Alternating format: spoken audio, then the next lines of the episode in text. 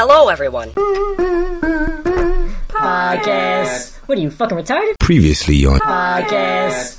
No, I'm gonna hold you to an answer on that. What makes America the greatest country in the world? Well, Lewis and Sharon said it. Diversity and opportunity and freedom and freedom. I'm not letting you go back to the airport without answering the question. Well, our Constitution is a masterpiece. James Madison was a genius. The Declaration of Independence is, for me, the single greatest piece of American writing. One's a set of laws and the other's a declaration of war. I want a human moment from you. What about the people? Why is America not the greatest country in the world, Professor? That's my answer. You're saying... Yes. Let's talk about... Fine. Sharon, the NEA is a loser. Yeah, it accounts for a penny out of our paycheck, but he gets to hit you with it any time he wants. It doesn't cost money. It costs votes. It costs airtime and column inches. You know why people don't like liberals? Because they lose. If liberals are so fucking smart, how come they lose so goddamn always? Hey, and with a straight face, you're going to tell students that America is so star-spangled awesome that we're the only ones in the world who have freedom? Canada has freedom. Japan has freedom.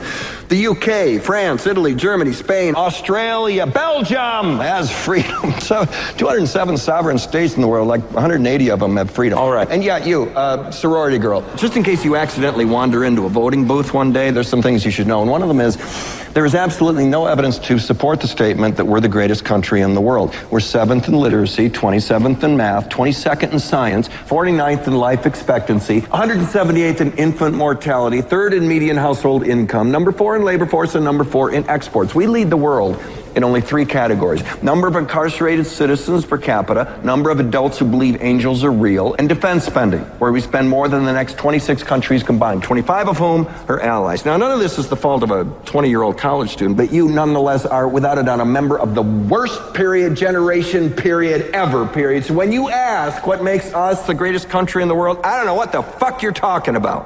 Right. Yo, we're back. Black and mad. Yeah, can I have one of these chips? No, we're not that mad, actually. No, we're pretty big. I'm madder now because you showed me that trailer for the When light-skinned people get mad, then we're mad. It's over. We're back. Podcast Wednesdays. Say live. The Frost Man in here. That's what I'm gonna call you, Frost Man. Fuck it. I'm gonna give you a nickname. That should be Jack Frost. But no, we're here. We're talking about the verdict of George Zimmerman case. Fuck that dude. Yeah, man. Like it was a crazy verdict. I hate to say this. I kind of knew it was gonna happen, but it's sad because a lot of people look at this situation. It's half and half. Some people look at it as, he should have been followed. Some people look at it, he had the right to do it. But at the end of the day, the kid's still a child. Like, a lot of people don't see that. Like, he's a child. He was 17 years old. He don't get a chance to go to prom, go to college, get married, to graduate college. He, have a child. Like, this kid, it was a kid that he shot down. I know there are laws against killing a child, and I don't know how everyone just so blind and just they do not see that. I don't give a fuck. What he smoked weeds. Oh fuck what? Everyone smoked weed. I smoked weed once. Shit, twice. I don't care if you guys suspended from school. So the fuck what? Not till I get some.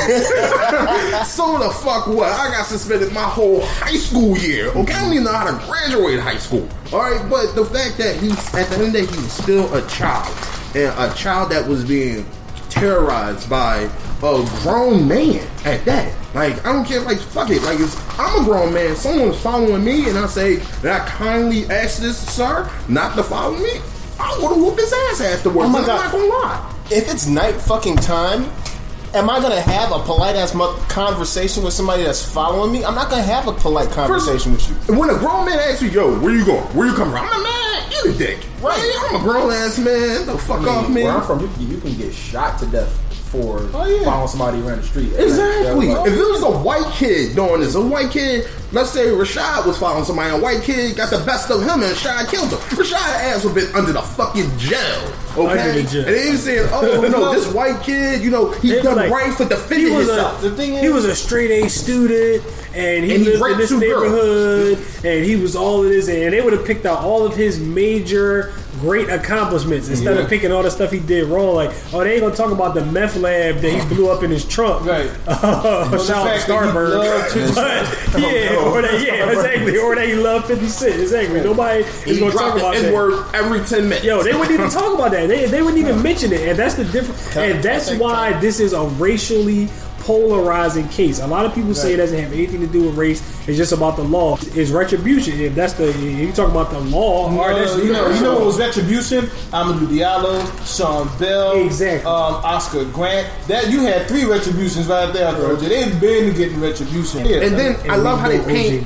Oh, he was this, and this, and that. So that makes it okay to kill his kid? Yeah, that's what you're not saying. And that's the thing. No way does that make it okay. He's defending himself against a kid. Like, I know three ways to get a motherfucker from off the top of me without using a gun. Right. Okay, you can even shout warning shots. You can maim. If you shoot a person, a lot of people should not know this, but if you shoot a person below their waist, that's not pretty much trying to kill them. Right. You won't go to jail for assault or whatever. So, and you can't shoot a person if they run away from you. And plus, like, if his gun was on what you call the around your kidneys, the kind of like the holster that's around your kidneys, or the kind on your legs. You have to raise it and point it up at his heart. Just shoot him in the leg 15 damn times. Like, the thing is, and if Trayvon is really doing the quote-unquote ground and pound, Zimmerman ain't getting to that gun. Because if you watch an MMA fight when somebody's doing what they try to classify as MMA-style ground and pound, he ain't getting to a gun because your legs are locked in to keep that person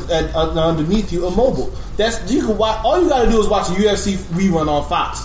And you can see how ground and pound. You can YouTube this shit and understand that Trayvon. There's no way that Trayvon could have pulled that move off. There's a bunch of ridiculous shit here. First of all, why are we talking about George Zimmerman's fear? You're following a person.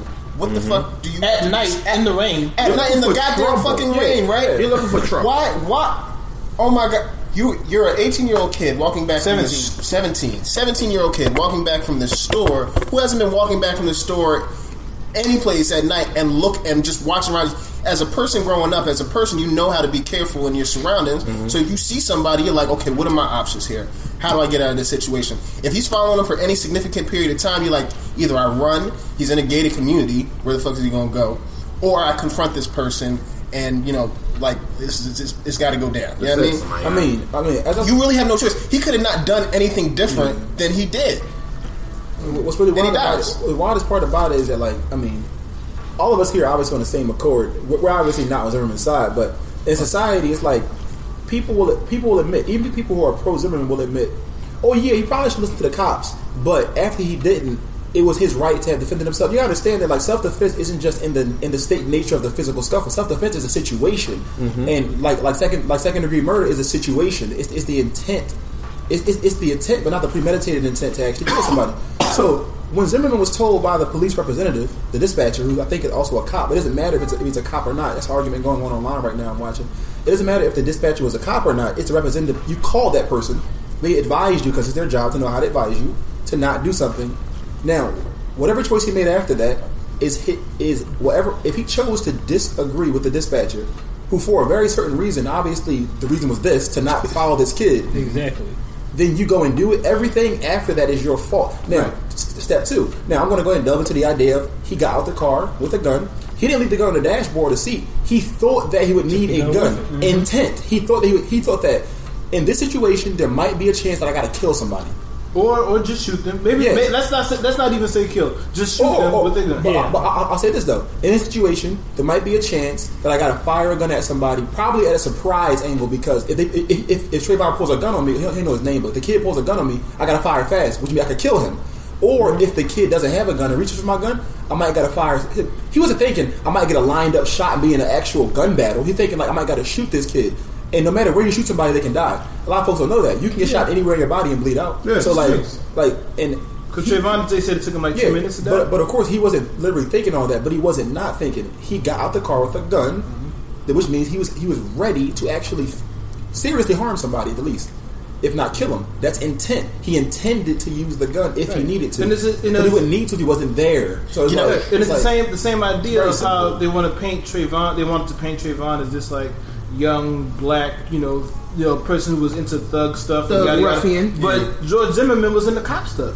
Yeah, he wanted to be a cop. So, my biggest thing is I think the prosecution the prosecution, the way that, because the only thing, there was no Trayvon Martin to speak at the trial. Yeah. Mm-hmm. So the defense had was to paint this picture of this kid that started this fight and got the upper hand on this poor white man. Oh, I'm sorry, this poor Hispanic white man. He was conveniently Hispanic. He conveniently became a pudgy Hispanic with no time for the trial. I'll go into it in a second. The differences on the census of what white is, because he is just white. You don't gotta call it Hispanic. Like people keep. Oh no, but that's what I'm saying. He's white. That's what I'm saying. He conveniently became Hispanic when it was time to make it a non-racial thing because they were two minorities.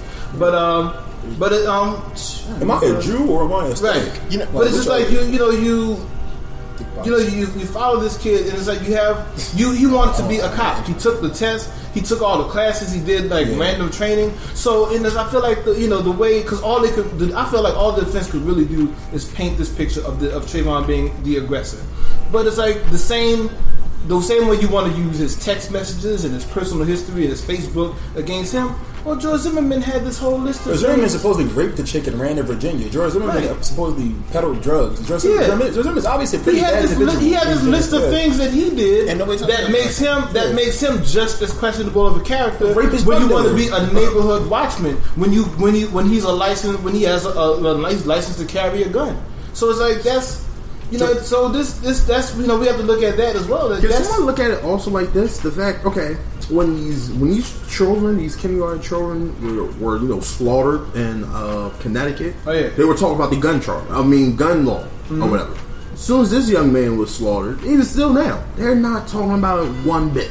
They're not saying one word about the gun. Because I think the difference is in Newtown, he had some military grade stuff. Like he was on some Columbine stuff. Whereas Zimmerman had a random. So many more kills than right, which is like a typical gun. You know what I'm saying? It's like, but still, even with hand-out guns, they also talking about the mind frame of giving the gun. Like Zimmerman is not a nigga that should be having a gun. Exactly. He's not intelligent. He's not dumb, but he's not the most intelligent guy to give a gun to. Just as a side note, George Zimmerman actually killed Trayvon Martin. That Newtown thing, that didn't even happen really. So, yeah.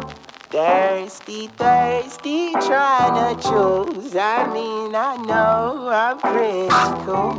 My nitty bag, my kitty boots. I got the juice, I got the juice. Channel, Chatham's on.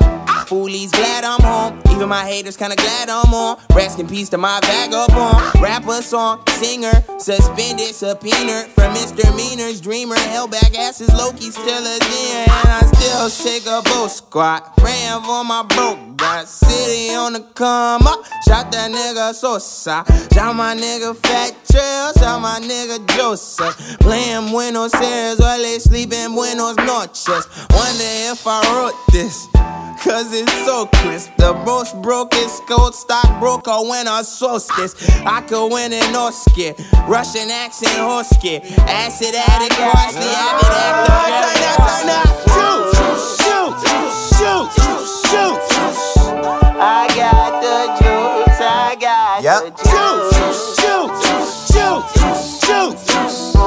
I got the juice, I got the juice. God, give me one sentence more. Maybe I just gotta get suspended more. Hashtag it, get mentions for it. Make you love it, get it trending more. And then act humble. Hit some bull that some dude mumble. Wanting to jump dude, but let that nigga punk you. Knowing bitch niggas wanna bring guns to the rumbles. But I love y'all souls. Don't let the juice spill, Pac. Blue pill pop. Till you feel good enough to pop the pop, bitch, in the Blue Hills yacht. That one. Drown in the juice, nigga. 100 proof get found in the youth, nigga. Stop with all the trying to introduce, nigga. Everybody know you do. You the new nigga. How's it feel to be you? Yo, no say. I ain't really been myself since Rod passed. I ain't really need that shop class. I ain't really been weak since Pop Smash. I'm a genius, a motherfucking Pop Smash. Hit since a Master Jack and Lindsay Wiley. Shoot!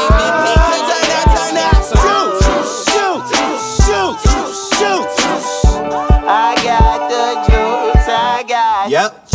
I got the juice, I got Hugo. You never tasted paper. Tripped. Racing yourself, trying to chase the paper. I just faced a baker. And you love me and Kobe when you make the layer. Till you realize everybody in the world fucking hates the Lakers. And then everybody wanna sip. So the juice bill, everybody wanna bib. And then everybody wanna dip. Told you I ain't worried, I ain't scared of the boot. All you can do is spit a verse of the truth. Merge the mixture with the carrots, the fruits, and the thirst is the worst. I the curse of the juice.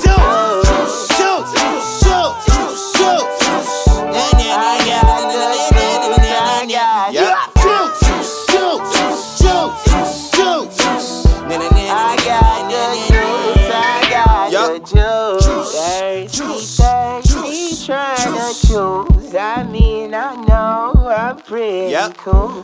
My niggas back, my kids moves. I got the juice, I got yep. The juice. Juice. Yep. Juice.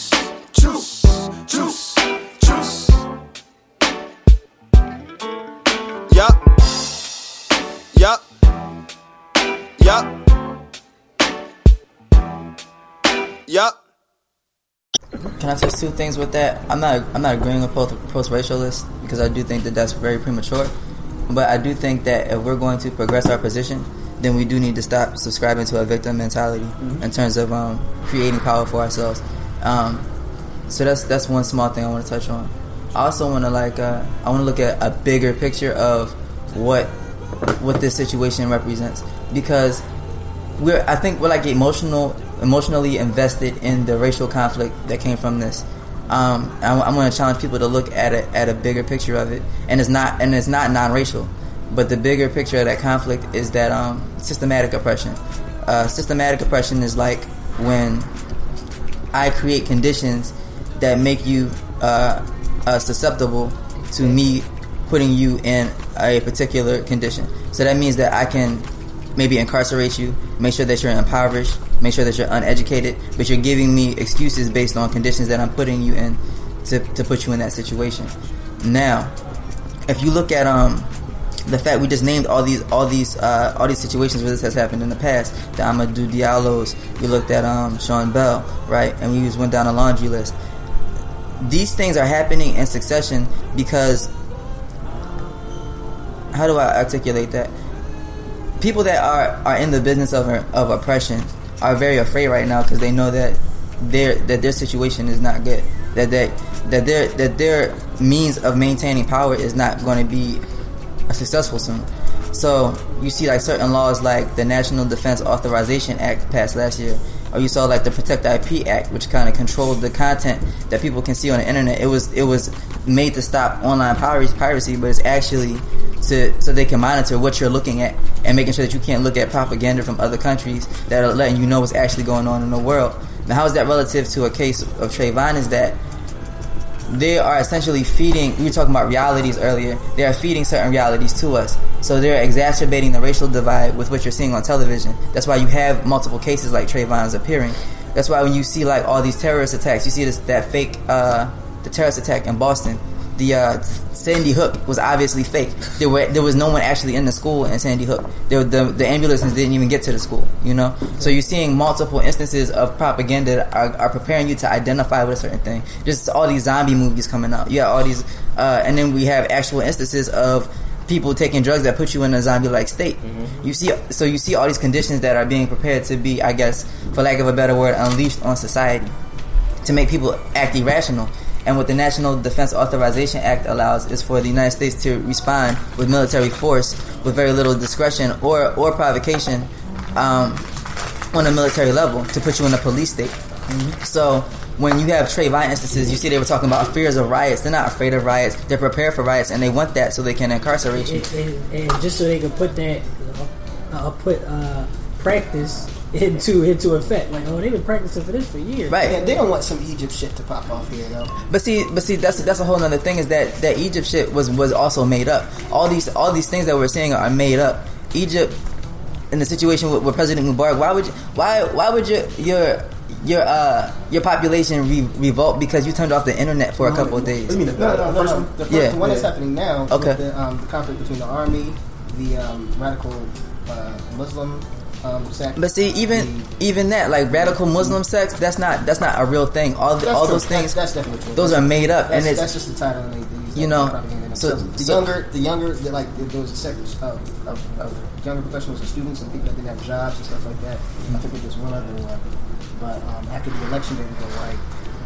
The conflict flowed back up. Right, rigging elections. The Muslim Brotherhood, which was very loyalist to Mohammed Morsi. But to put that in a parallel, what's going on here is like you have your black radicals who know what's up, conscious and stuff, and they're like, yeah. So some are like, we gotta tear the system down. Some are like, yo, calm down, we gotta get organized. Then you have your regular blacks who don't understand a lot of stuff at all. Then you have your militia whites who understand something to a redneck way.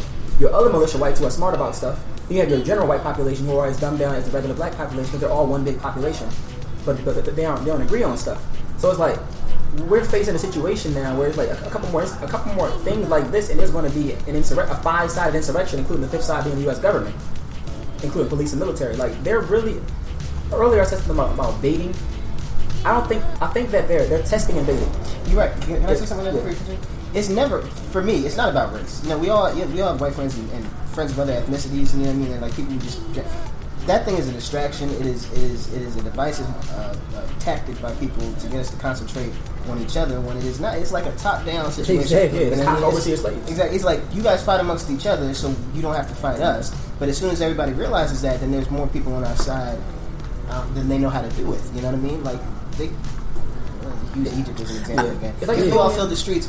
Yeah, maybe as an example of them like putting us against each other. Like, do you really think that any of the jurors, the judges, Trayvon's family, do you think that anybody cared about a profile picture blackout and about you posted all these pictures of Trayvon with the wings, and then Trayvon in a hoodie with wings, and then Trayvon and Martin Luther King in a hoodie, and then Emmett Till and Trayvon because they look alike. Like none of this stuff has anything to do with what's going on. It's counterproductive, and that's the difference between where we are now, like as a whole, where we are now and where we were if this would have happened back when there were these even in the Rodney King days, mobile radical groups. In today's age, whatever revolution is going to happen is going to be a social revolution.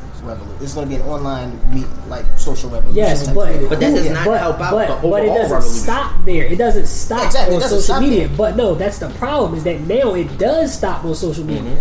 You see what I'm saying? Yeah. Before it didn't stop on social media. Now it's social media, and that's it. That's the end of it. Like as soon as you tweet something, it's like, yeah, okay, I'm accomplished. Now let's watch these likes go up. Like nobody,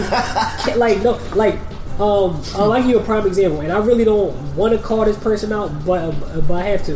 There's this rapper named Flash in Philly, and he posted something earlier, like a long post about how he just feels like justice was served, and George Zimmerman should be free to go. I'm glad to be from America. Blah blah blah. This is a rapper from Philly. Yeah, Flash and Ocho. So I don't know if you. Oh yeah, right. He left this up for like a half hour. It got 0 likes, and then he deleted it, and then he tweeted, "God is going to be the judge of George Zimmerman." See, that's the type of stuff I'm talking about. Like he's shock tweeting, as what I call it, or shock Instagramming for likes. You know, and this is a serious situation. Like this is. People believe that shit too. There are a lot of things. Take it back to the equal sign gay thing. Yeah. People said that too, but that's not even the same. Like breast cancer ribbons, the equal sign gay thing is not even the same thing. Breast cancer ribbons, those ribbons create revenue for breast cancer research, even though there's a cure for cancer. The equal sign was showing support of a legislation that helped people that love each other, no matter what their sexual orientation is, get married. I don't think nobody can see. There was something behind it. Yeah. It was something. Like they came out of nowhere and said, "Let's black out our profile pictures." Yeah, that was weird. In support of Trayvon. What does that help? There's no money going towards this. People. What I saw yesterday is that it wasn't like for every person that does this $1. Somebody posted up something last night that it said. A double tap for a headshot, and it was a picture of like George Zimmerman and a bullseye on his face, and it was like double tap this for a headshot. It's 256 likes, He's still alive. Like, he's still alive. You failed. Like, he's still walking. You want to send somebody out? This isn't Duke Nukem. You can't get hit in the face where the RPG and live. Like, so what is the purpose? Like what purpose does this serve? And that's the reason why I really feel like going on strike. Of course, for business purposes, I can't completely abandon social media, and that's the only reason I haven't yet. Because I've been done with social media for years, like a long time, like before Instagram, mm-hmm. and that was one of the things that really, really bothered me. It kind of came to a head last night, because I was trying to be somewhat silent about it. But then when I saw this whole President Obama files federal charges against George Zimmerman. I didn't know if that was real. It's not real because he can't. Like, I don't think he can do that. It's not real. Right, this is one thing. I think that's outside internet lesson, right? No, he can't.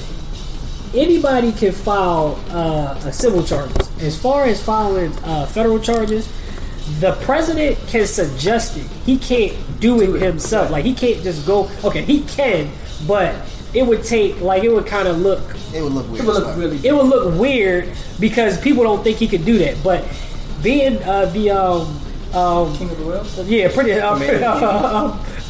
pretty much being the head of the executive branch, he can file federal charges, but no president has ever done that before, like, for anything. If he wants to go down in history as the black president, then he'll do it. If not, then he won't. But he hasn't done it yet. And the fact that people think that he did it, like, that fast is, like, ridiculous. That's what we were talking about earlier about, like, there's a difference between reactionary. We use the term revolutionary a lot.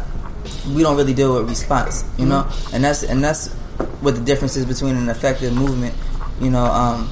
When we look at, like, past movements, when we look at, like, civil rights and things like that, a lot of those things weren't successful for a reason, and that's, I won't even call them unsuccessful, but a lot of them dwindled after a point for a reason. Yeah.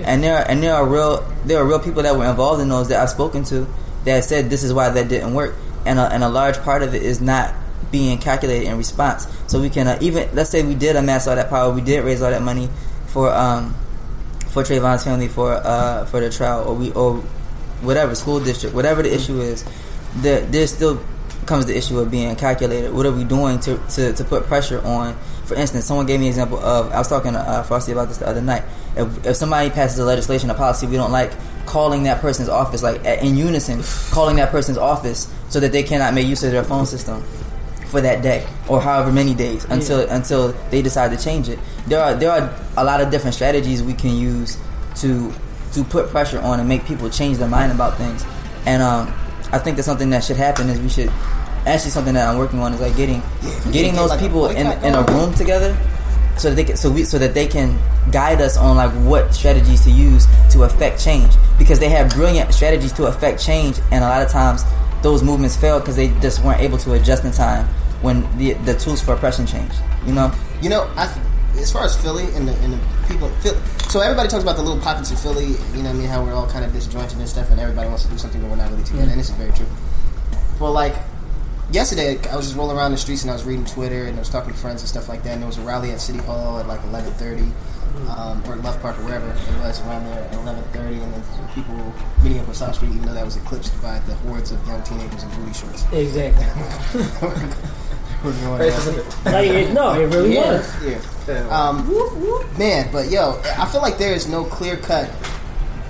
There is no leader, quote unquote, in Philly that we're like, okay, guys, this is some bullshit. We all agree, we're not going to buy soda, or we're not going to buy blah blah blah until blah blah blah change. It wouldn't even take a huge product to say we're not going to pay for this shit no more. Yeah, we need to boycott Florida. Like, it's not even hard to do. Just don't go there. But see, there's Disneyland in California. Somebody else brought up a great point. You boycott Florida, then that messes up people's jobs who it's not their fault. So it's like, because Florida.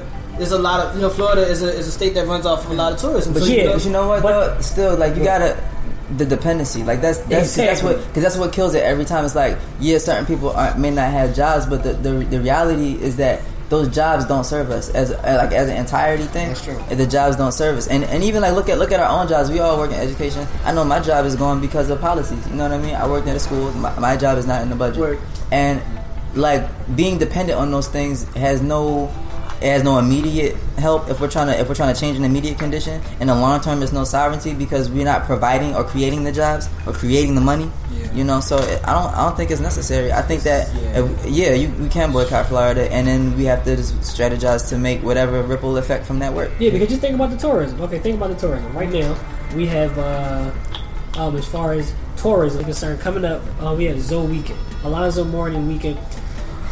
If you want me to really tell you what it is? What? Alonzo Mourning Weekend is in Miami, Florida every year, like the last week in July.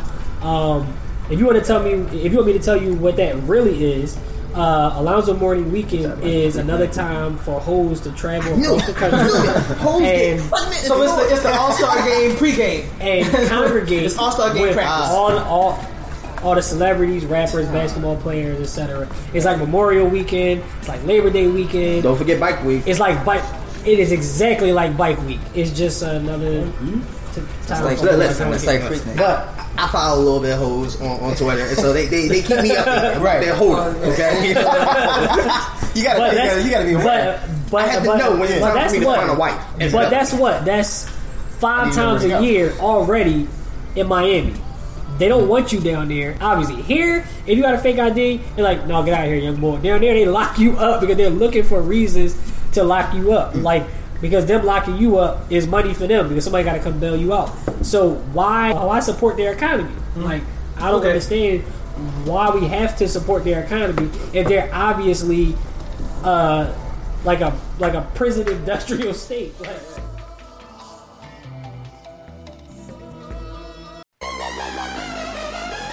turn the beat up, EIDB, you dig? Turn me up, tune in, but you know why? Tell him. Got his dope, 100 bricks, and cheese, hey. Got his dope, 100 bricks, I got these, I got that.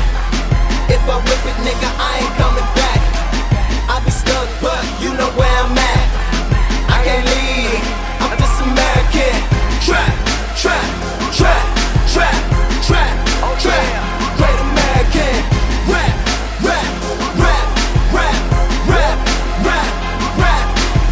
DOPEBOY FIASCO sight, LUPEBO might. Baby, we don't die. Live by multiples of 9, so if it's 9 and all that shining ball, I'm all of y'all combined. Cry baby that never miss, I ballin' all the time. What's the cause of all this crying? I ain't falling, I ain't hurt, but the man upstairs just sent me a bunch of work. Cut it in the studio, then rap it in a verse. So low, so then po-po, man, I catch it in the search. But I'm stupid, I'm so smart, I ain't have it in the verse. Might stop at the right block, if I'm paperless, I might not direct. God is dope, Jesus my connect, hey. I got these, I got that. If I whip it, nigga, I ain't coming back. I be stuck, but you know where I'm at. I can't leave, I'm this American. Trap, great American. Rap.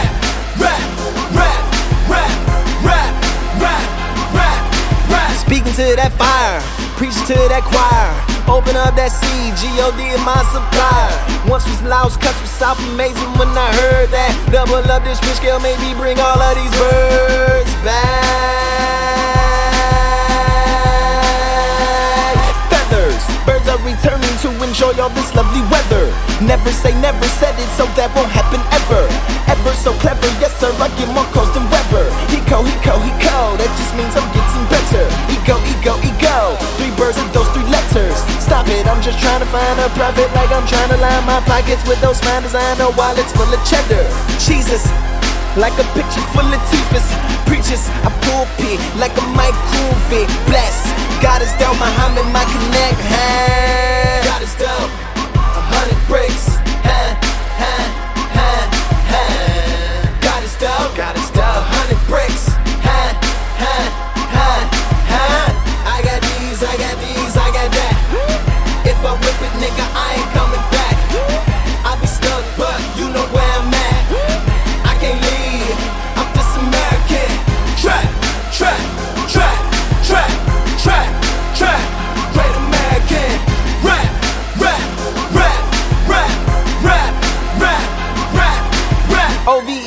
Noah see everything I does. Noah got a bolo that got shit from up above. Gotta pick a side because they fight a war on drugs. Well, you can tell them cartel cause I'm riding with my blood. Riding dirty, call it Bible study. And I pray, keep them pics up out my way. Because we eating like Ramadan in the evening. So we gotta re-up like 5 times a day. And faith is like the keys to the kingdom. And they yayo for the halo. Got my triple beam leaning in the M3 with a trunk full of what everybody fiending. In my rearview mirror, cool, I see no dead devils or demons out. God is dope, I'm slinging. David with the bricks, I'm kingpin. Trying to make me miss, they hate the yes.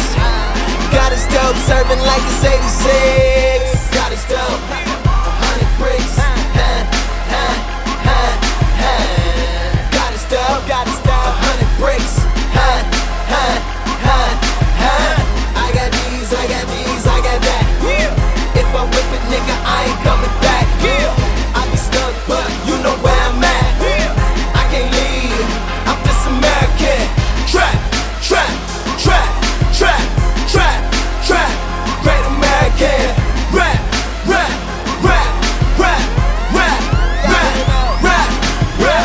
I got these, I got that. If I whip it, nigga, I ain't coming back. I got these, I got that. If I whip it, nigga, I ain't coming back.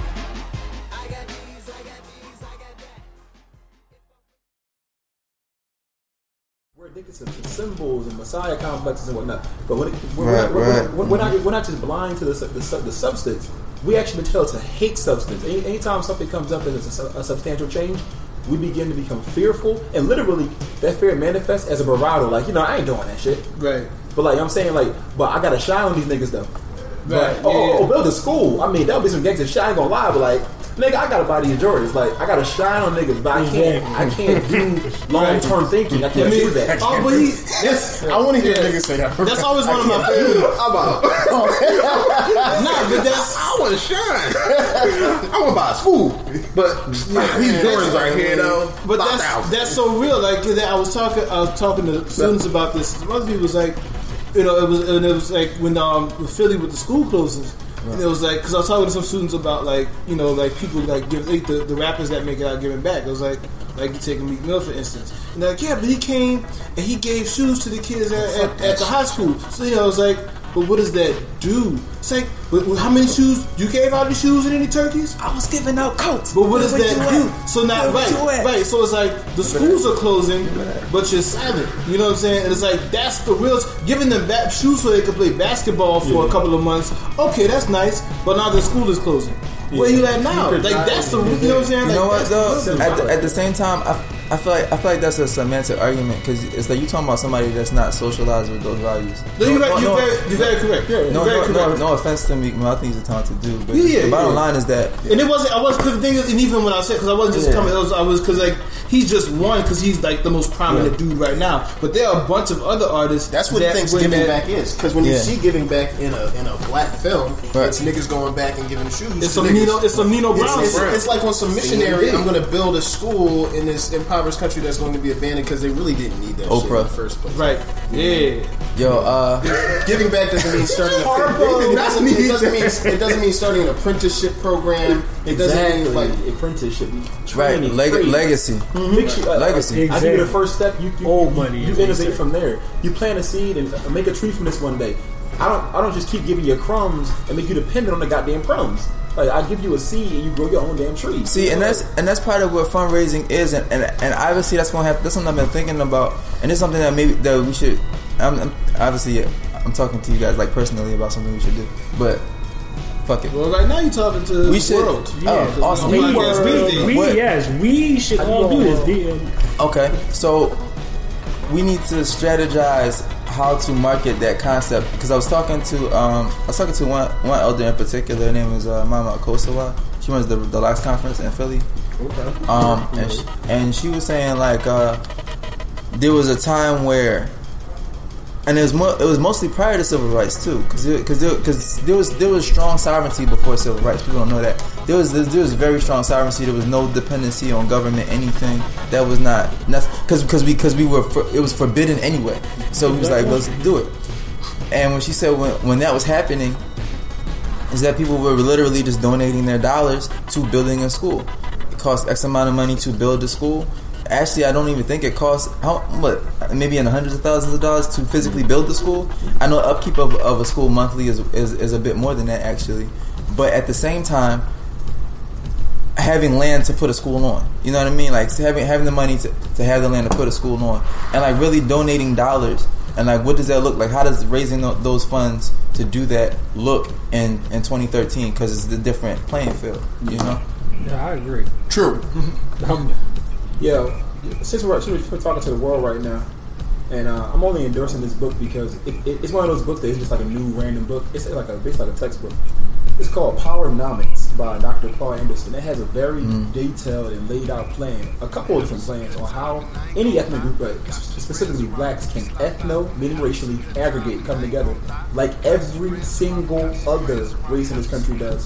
Some of the blacks don't realize that we are the only ethnic group in America that does not, that avoids coming together under the category of our race. Everybody else is looking at us like, are you crazy? I talk to Jews, Italians, Chinese, Indians. They're like, sure. Why do you got problems working together under the guise of race? When you're a Muslim, you work together because you're Muslim. When you're in a certain area, you work together because you're in a certain area. When you're rich or Baptist, you work together, but not just when you're black. It's like, oh yeah, what's up with that? You were born black. Race came first. Yeah, literally in the chronological state of your biological being, your race comes first. I mean, outside of metaphysical soul and whatnot, talking about physicality, you are black first.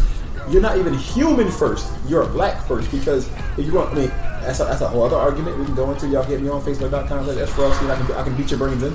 But for now, your race comes first. Metaphorically, we're all humans, so obviously we have human rights. We should all treat each other fair. But okay, after that, we're obviously different, you know. And being black and white and Asian is the same thing as being tall and short or having like curly hair and straight hair. It's a little bit different than that. We will join around almost any other trait except being black, or rather yet, I don't want to offend many people out there who hate the word black like I do. Like, sorry, there too. But being African is like we just won't do it. It's like, because it's a problematic thing. Black people.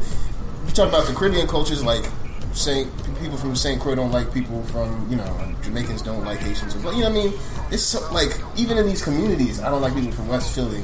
Y'all are dirty. I heard a student say that shit last week. Yeah, you know what I mean? I've heard people say that. Well, look, you'll see Antigua and Jamaica. Are you from South Philly? Are you from North Philly? Like, it's anything to be separate. Yeah. Like, you know? You'll see Antiguans, Jamaicans, and Trinis all have their own Antiguan, Jamaican, and Trini business collectives and whatnot. And then when it comes to Caribbean Festival Day or Caribbean Cultural Exchange Day or Caribbean Chamber of Commerce Day, they'll come together for economic. There are people who hate each other behind closed doors, but will not. They will always do business together. Mm-hmm. I know Jews, as we all know, non-stereotypically, Jews are excellent business people. I'm not going to go into the whole negative thing. Well, Jews are stingy. They're good business people. Look at the world. If you don't live in this world, you don't see this. You're either stupid or you live in a different dimension. So people don't realize that people are rich because they don't spend a lot of money. Exactly. They're not rich because they're Jewish. Like, it's not that like, I'm Jewish, I'm automatically rich. Like, every other race, they use their cultural tenets and what their race has happened to go to actually benefit from it financially, and thus, because it's watered based upon money and the quality of living, they get better at living. It's really simple, but blacks are so cultured to be so, you know, like. You know how it is. I'm talking to everybody who listens to this. It's not an idiot. That's what I'm going to. Go ahead. Sorry. No. You were good. You're good. I'm sorry. I'm impassioned. I'm about to like start snapping next. But that's what we got. Just to, I guess, bring it all back around. We got to make sure these revolutions and these movements are not all social. Like, I didn't black out my profile. It's like, why am I changing my profile picture? I like my profile picture. This is not going to do anything. You know what I'm saying? It's like, it's not. I mean, and part of me understood, and I didn't knock anybody for doing it because I understood that was them doing what they thought they needed to do at the time, and I try to give space people to do that. But for me, it was just like, it's not really making a move. You know what I'm saying? Right now, Trayvon Martin's family has a terrible team of lawyers, and George Zimmerman's lawyers are able to sleepwalk through this. It was like what the fuck is going on right now? It was like the Patriots versus like West Catholic High School or something. It was just like this is just a massacre right now. Like everything you did, like, oh yeah, we're gonna put so and so on the same interception. Very important topic that's directly inside this we talked about. There are many folks out there who are saying, why do black folks get so hyped when a white person kills a black person, but you guys kill them all the time. All right, first of all, that's not fucking true. That's one of the dumbest. Not true. It's not true. That's statistically untrue. Yeah. Right. It's like we are always mad about that. It's just like people ain't mad when their family members get killed. Right. The thing we're mad about it all the time. The problem is those cases never get solved. They're never on the news. You know, says they're never regular. First of all, because they highlight the Trayvon Martin trial. I mean, the George Zimmerman trial so much that you're not paying attention to how many people are dying in Chicago this weekend or how many people are dying in New York because you're paying attention to this George Zimmerman trial. Oh, we know that Chicago Chicago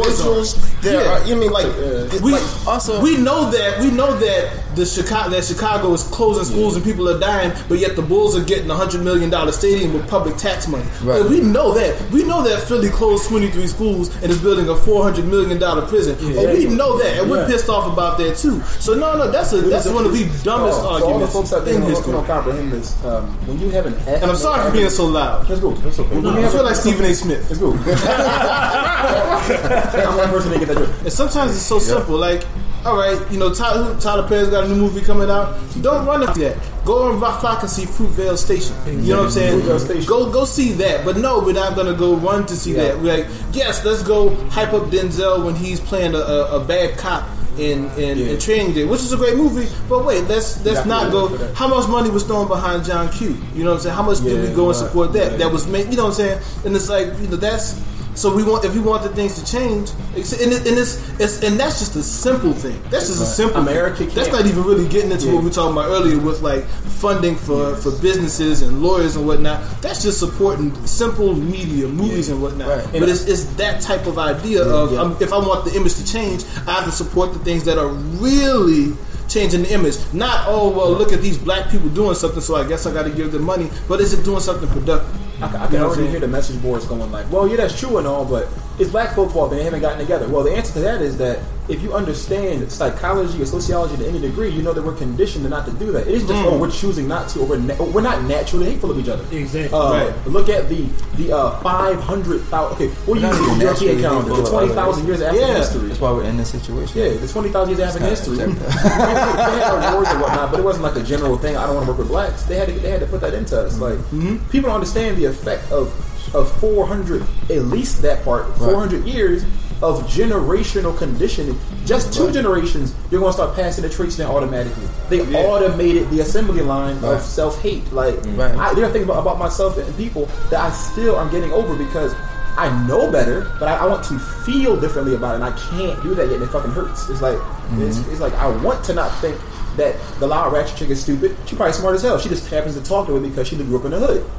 Right. Yeah, so it's just like, but you're not stupid. You know, like just like a redneck. He probably ain't dumb. He just talk like this because he's from this town. You know, like it's just how it is. Like, like to get I'm not mad at your Leonard Skinner t-shirt. And there's a certain intelligent that people. Actually, I am mad at your Leonard Skinner t-shirt. Just to be clear, the question for the world out there is like, how do we black people, not just how do we get beyond these conditioning? How do we recondition? How do we reindoctrinate ourselves into a better stance? At the same time, how do we market out from ourselves as a group? I think that others. You know? I think another one of my mentors, they deal with that on like a subtle level. When you're talking about conditioning, not necessarily with the action, the conditioning piece. Yeah. We have to start to re-infiltrate those things. So like as artists, I'm thinking about like coding messages, you know, because the messages that are coming at them are also coded, you know. So like when I'm writing songs.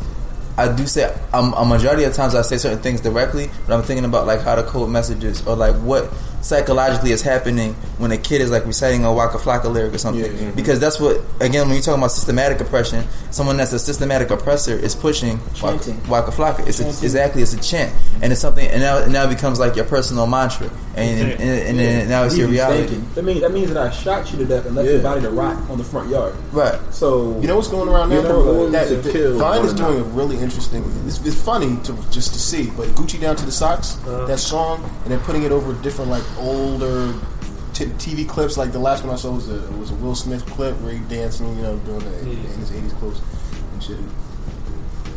Gucci dances. That shit is catchy as fuck. The beat is great, but like you're talking about a mantra, saying shit over and over again. It's an incantation. Yeah, it's kind of like harmonic. Harmonics are known to make the brainwave frequencies focus. And if you don't realize that you're constantly being sold to, I say that so much, then it goes in and you don't even think about it. It just stays in. When a beat is hot, you listen to the beat, right, and the words just talk to your ego and head. They're like, you know, this beat is hot, isn't it? And it really only takes the understanding that they are trying to sell you something. Yeah. You know what? I think immune to those ideas. What I was saying is that what I think the key to that is, instead of trying to convince them that they're being sold to, compete with who's selling to them. Mm-hmm. You know what I mean? Like when we start to compete with who's selling to them and kind of use their strength against them, then we can start to reprogram those ideas.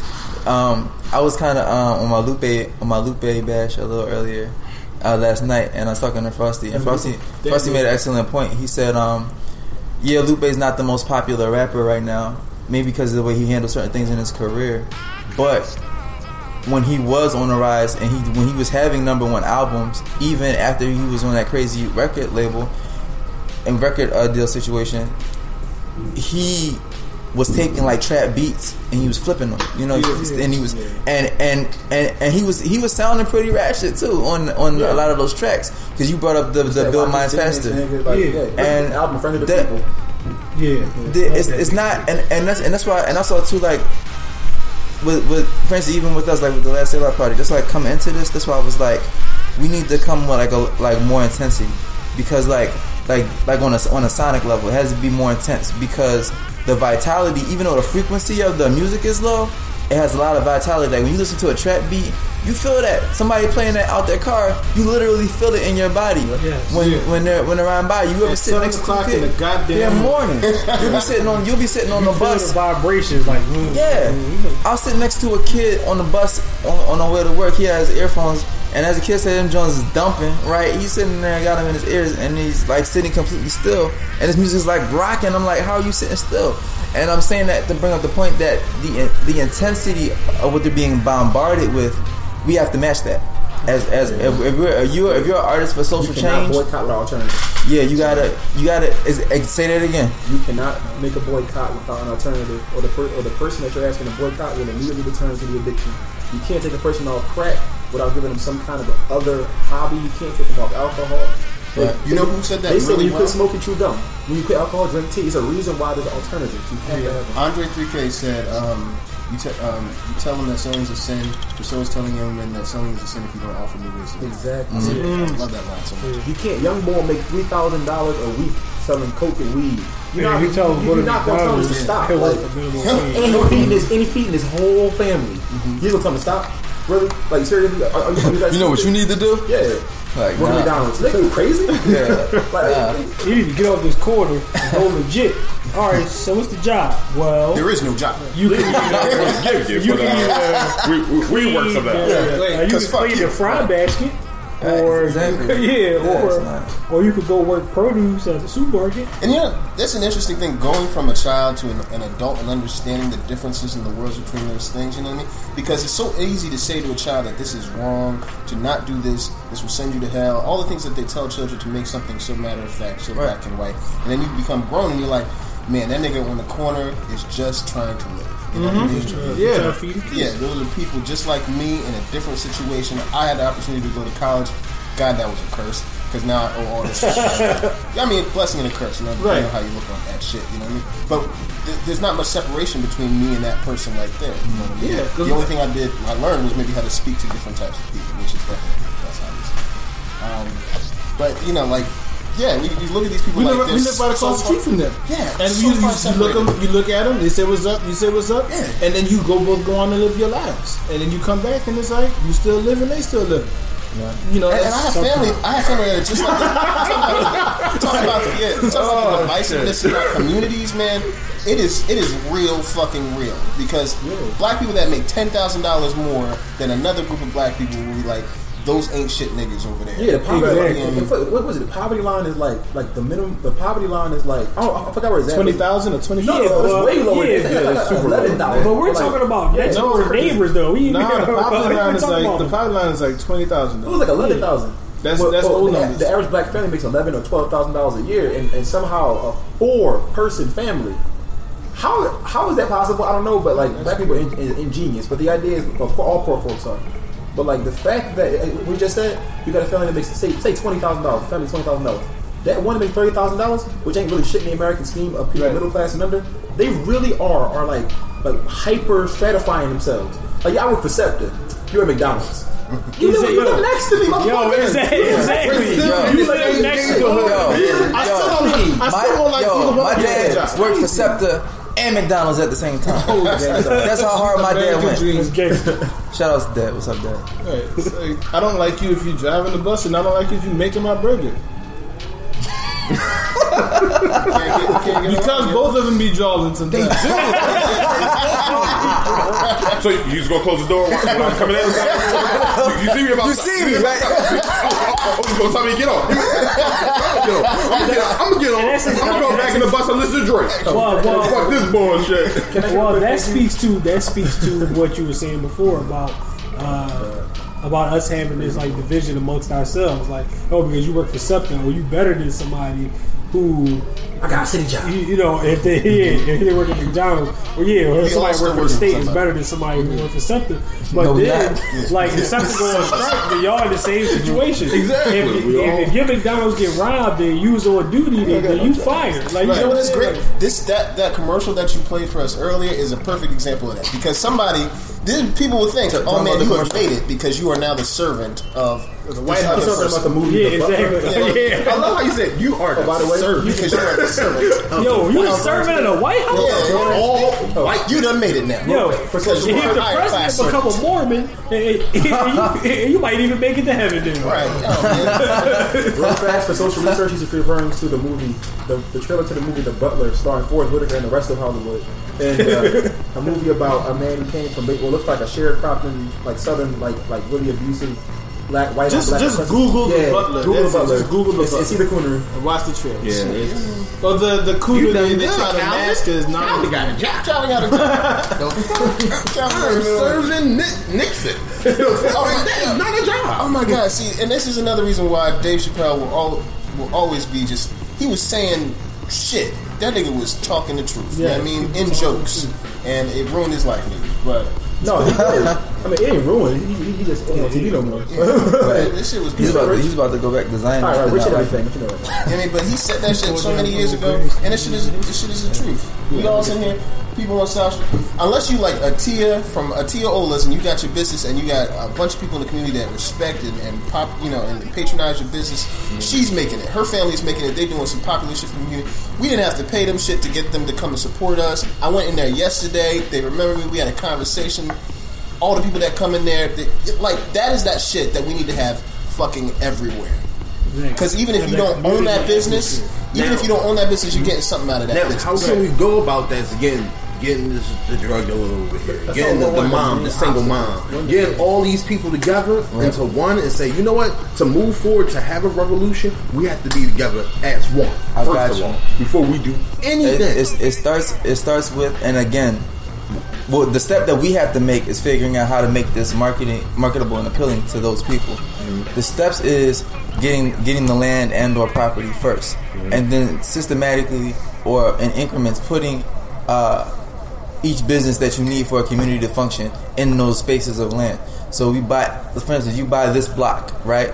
Then I put grocery store, dry cleaner, restaurant, laundromat. Right, like it used to be. Right, because that's what it used to be. Like it used to be, and that's because the remnants of it are still in our communities. Yeah, it's there. Yeah. You can see the closed down stores where such and such used to be. Yeah, or white people own them now. Like look, the whole Baltimore Avenue. I remember 10 years ago, Baltimore Avenue was almost dusty. Now Baltimore Avenue is like.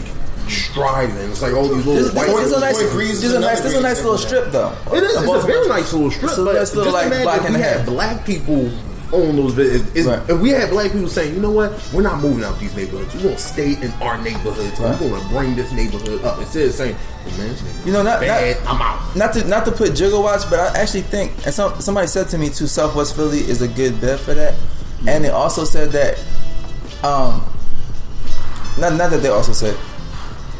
If you look at the area of Baltimore Ave, like especially like when you first come past Malcolm X Park, mm-hmm. there is a strong like investment of black business at least for a good 2 blocks. Mm-hmm. And I would encourage everybody to go into the area and support that. There's Ethiopian restaurants. Yes, there's a real good Marjo just mentioned Atiyah Ola's is over there.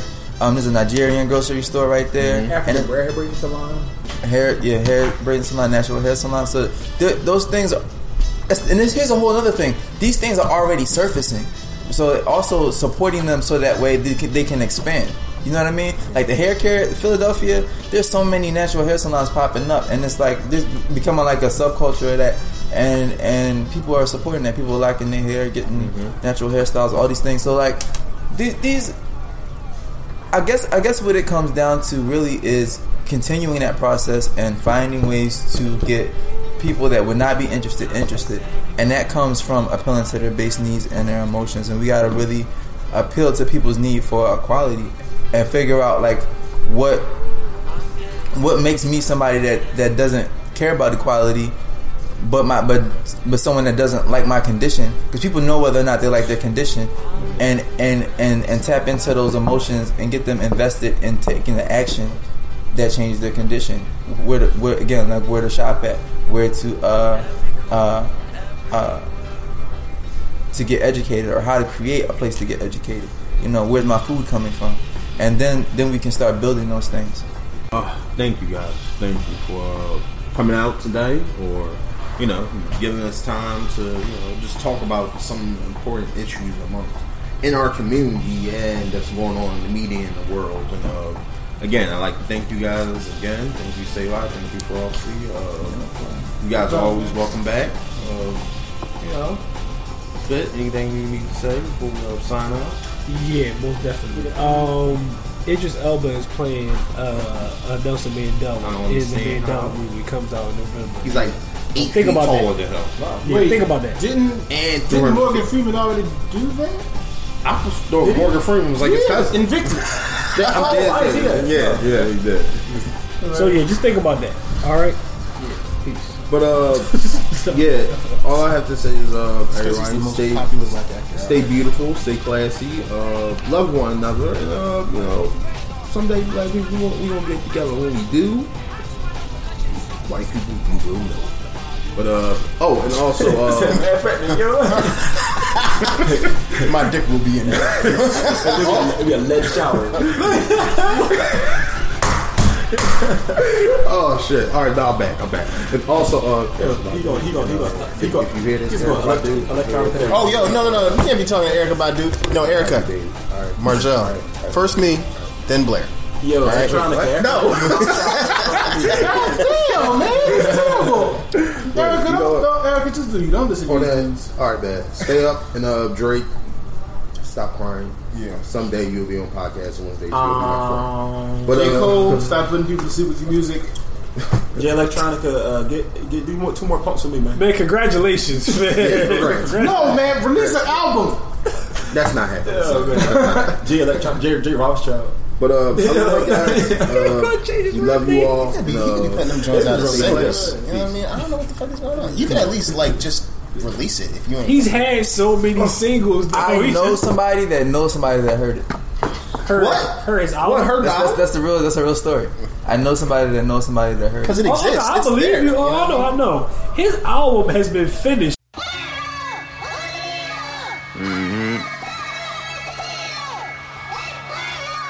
I look up, yeah, and I take my time, nigga. I'ma take my time, whoa.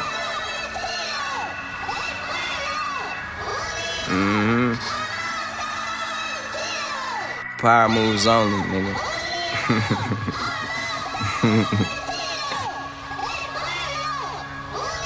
Boy, I'm about my business on business. I drink liquor on liquor. I had women on women. Yeah, that's bump bad bitches. I done live more than an 80-year-old man still kicking. Cause they live for some moments, and I live for a living. But this for the girls who barely let me get the first base on some ground ball shit. Cause now I run my city on some town hall shit. They praying on my motherfucking downfall, bitch, like a drought. But you gon' get this rain like it's Mayweather. Good music, yay weather. Champagne just tastes better. They told me I never, boy, never say never. Swim flow special like an infant first steps. I got paid, then reversed debts.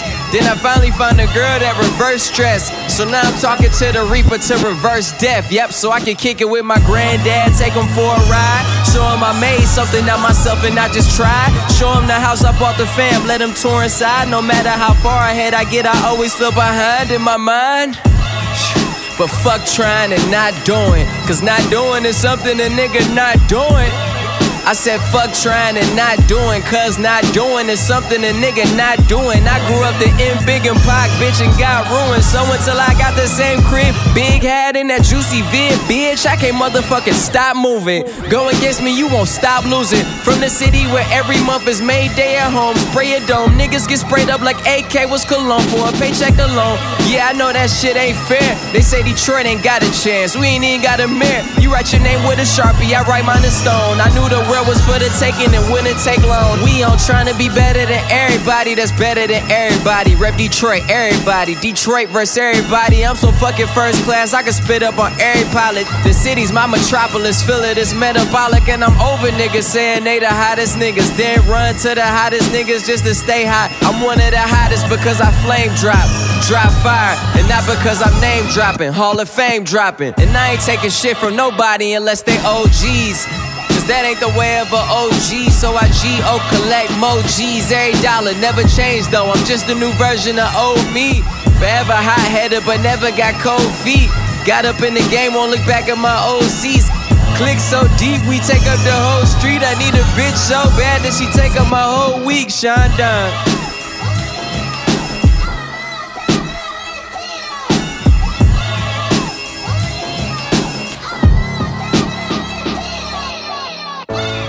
Miscellaneous minds, never explaining the minds. Devilish grin for my aliens who respond. Peddling sin, thinking maybe when you get old you realize I'm not gonna fold or demise.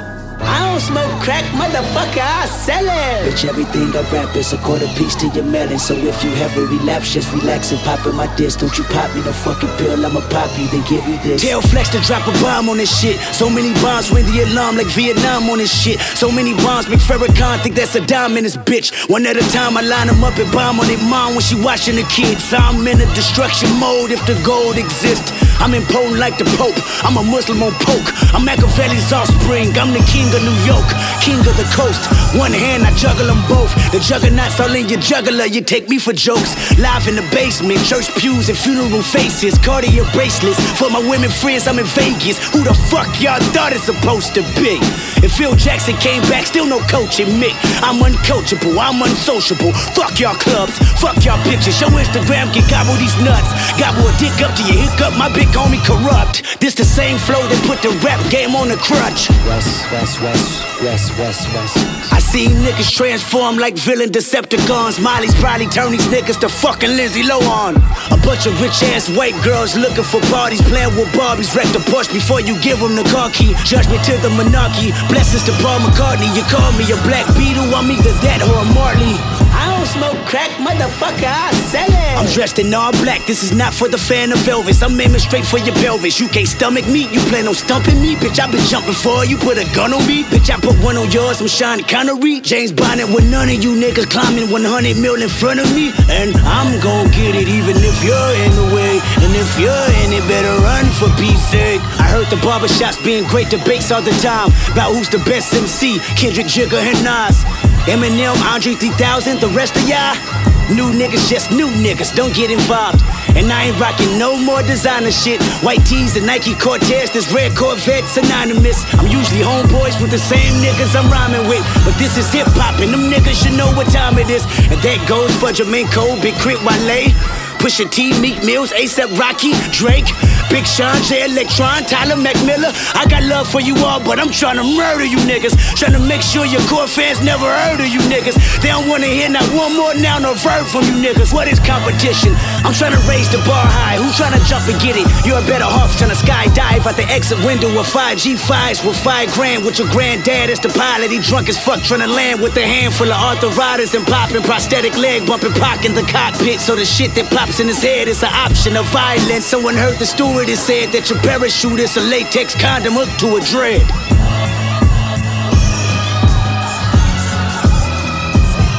West Coast. You can check my name on the books. I earned, wind, and fire, the verse then rained on the hook.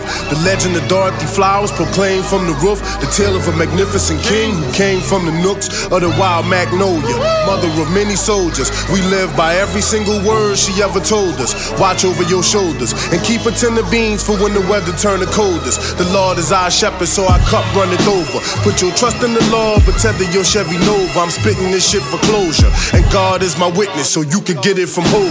To all you magicians that's fidgeting with the cobra, I'm solid as a rock, cause I came from a rock. That's why I came with the rock, to sign my name on the rock. Draw a line around some earth and put my name on the plot, cause I endured a lot of pain for everything that I got. The eyelashes like umbrellas when it rained from the heart, and the tissue was like an angel kissing you in the dark. You go from blindsight to hindsight, passion of the Christ right, the basking in the limelight. It take time to get your mind right.